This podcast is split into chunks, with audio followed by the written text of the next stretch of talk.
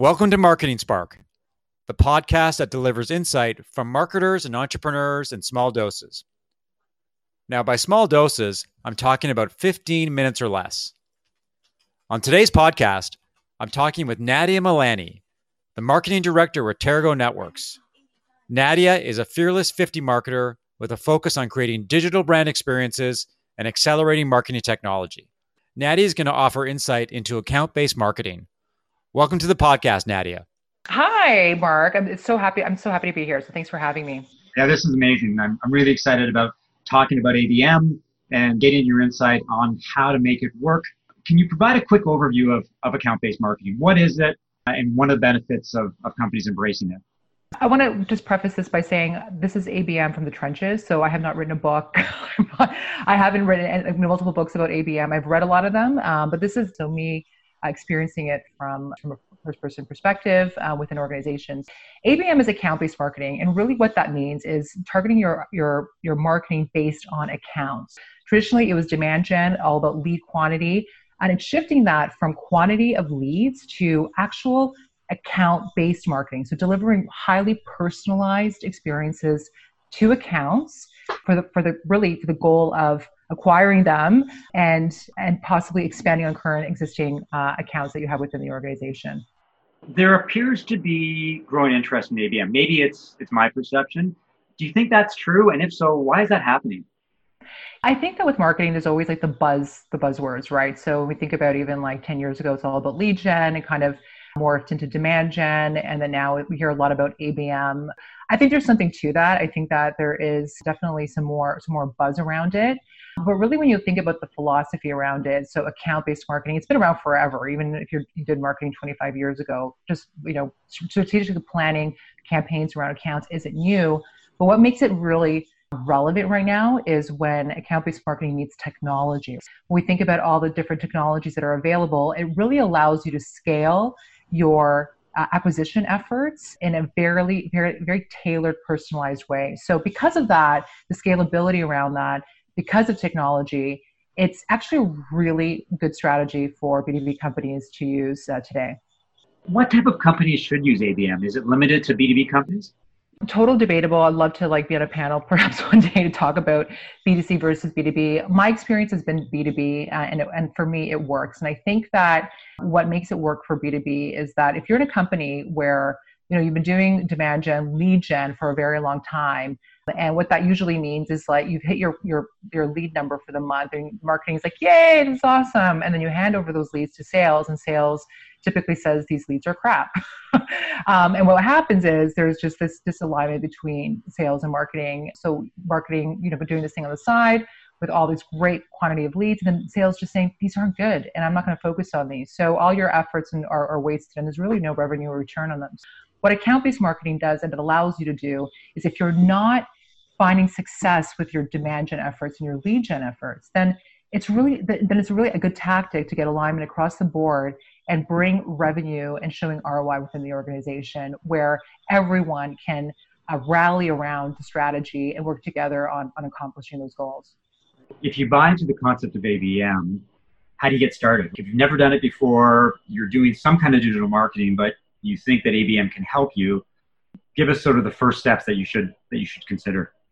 So I think it's um, so there's I mean a couple of I think that it, there's a lot of thought around this, um, thought leadership around this. I think it's really important to just do some research around it, like what is ABM, and I think it's really important to get buy-in first and foremost. Like you need to talk to your your executive team, so your C-suite, and get them on board. Explain to them what it is and why and the why around it. Because if you're not going to get them to buy into it, it's never going to work. It's super important to do that. And then when you get buy-in, you need to understand like how are you going to measure this across the organization? Because the CEO and the CFO are not going to care about you know traffic numbers, not going to care about CTR and emails, they're not going to care about open rates. They're going to care about revenue. So how is this going to drive revenue and ROI within the organization?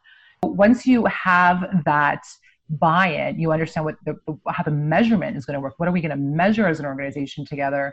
Then you're going to get sales and, and marketing alignment. So you're going to talk to your, your sales team and you're going to say, look, this is what we're thinking and, and this is what it could do for, for our team if we work together. So it's really important to have a sales organization that's going to work with you to develop orchestrated uh, account plays that you can work together on to really drive the incremental revenue that, that your organization, any organization needs today. That alignment is super important. Can't can't stress that enough because if you don't have that, you're not you're not going to get too far. And then once you have that, you you test it. So I know everyone you know hates the word testing, but test it out. Test out the strategy. So get a really get a play that you guys can work on together that that has a high propensity to win. That way you get the momentum, you show the early wins, and then from there you can expand from there. And then lastly, once you kind of you know have this organizationally uh, implemented, then it's about scale. Then it's looking at the technologies um, and how can we you scale these programs uh, to make them bigger and better. So if ABM is your delivering mechanism, who are the supporting actors or what are the supporting actors? And, and by that I mean, you know, what kind of marketing collateral do you need in terms of uh, blog posts or videos or sales sheets? Like, how are you going to actually put me on the bone when it comes to ABM? You know, really good question. I think that every single account is different. So when you look at your account, right, you want to have multiple touch points. I know if you talked to me about a year ago, there were live events were huge. So uh, that has changed, obviously. So it's really about like what are the digital touch points that, that are going to matter to this existing customers or this, this prospect or account. So it's going to be a, a myriad of things. You're going to have blog posts, you're going to have video, you're going to have uh, email. Um, you know, DMs work really, really well. And then not only that, like you're, you're going to have you. Another thing about account-based marketing is you're going to be developing developing your ideal customer profile. So who's our ideal customer so let's just say it's it's mid you know the vertical categories defining all of that all that firmographic data of like how big this customer is.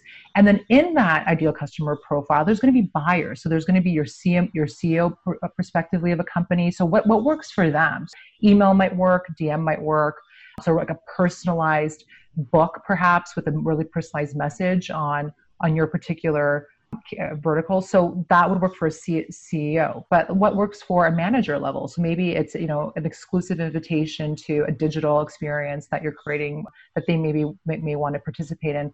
So you have to really think about it cohesively. What what's marketing going to be doing, and then when does sales follow ups? Do they follow up after the the DM and then they call? So it's it's really about multiple touch points personalizing it to that customer and who are the different buyers in that customer at that company and and personalizing it for those buyers. There's there's multiple things to think about um, when orchestrating these types of campaigns. And it's very customized for each customer. So one, one thing may work for one person it may not work for another another person or, or, company. So we talked the theoretical sort of the concept of abm and i promised people that i would provide or make sure that guests provide some real world insight into the successes or failures that they've had with different marketing uh, campaigns or technologies. You know, going back into what you've done with ABM, talk about your successes or talk about your failures. What did you do that really resonated, that really delivered results and achieved your objectives?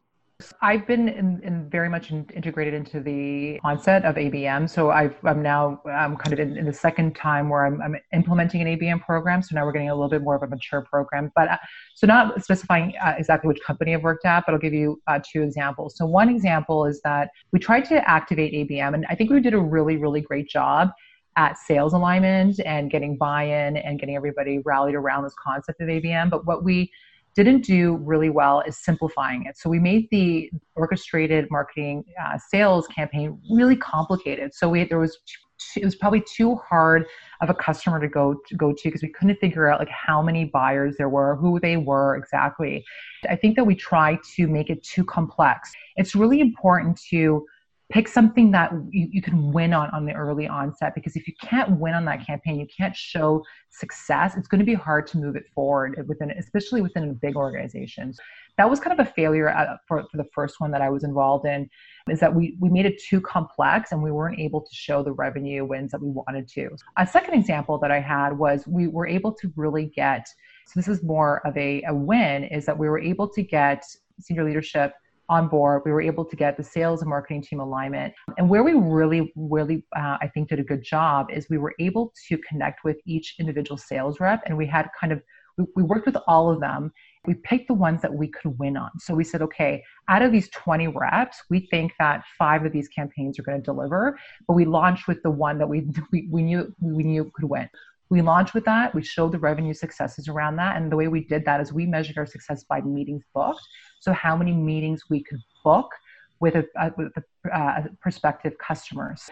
Then, by booking the meetings, then we were able to track okay, how many actually close. Once we showed that, hey, marketing not only delivers leads, they can they can actually get you meetings booked, which then delivered in, in, amazing close rates. By showing that early win, we were able to build the momentum and get everybody rallied around this idea and really push that forward. So that was all around getting everyone kind of psyched out, uh, psyched up about it. So those are kind of two examples, real world examples of around how you're getting alignment and how you can make it win, but how you could also make it fail. There's so much talk about MQLs and SQLs and all the different KPIs. But at the end of the day, when you think about it, ABM is really about meetings. You mm-hmm. can do what you want, but if you can get those meetings, you can actually have conversations with people, like real conversations. That's got to be the, the key success factor. It is. So for ABM, I think that there's, I mean, every organization may have a few different types of metrics around ABM, but you know, I think that most rally around the meetings booked because it's a quantifiable.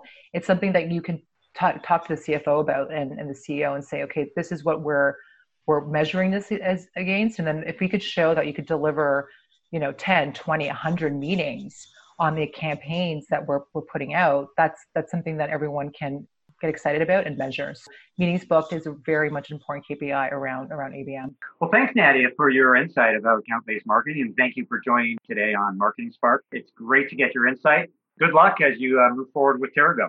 thanks for listening to this edition of marketing spark don't forget to subscribe via iTunes or the app that you use to listen to podcasts.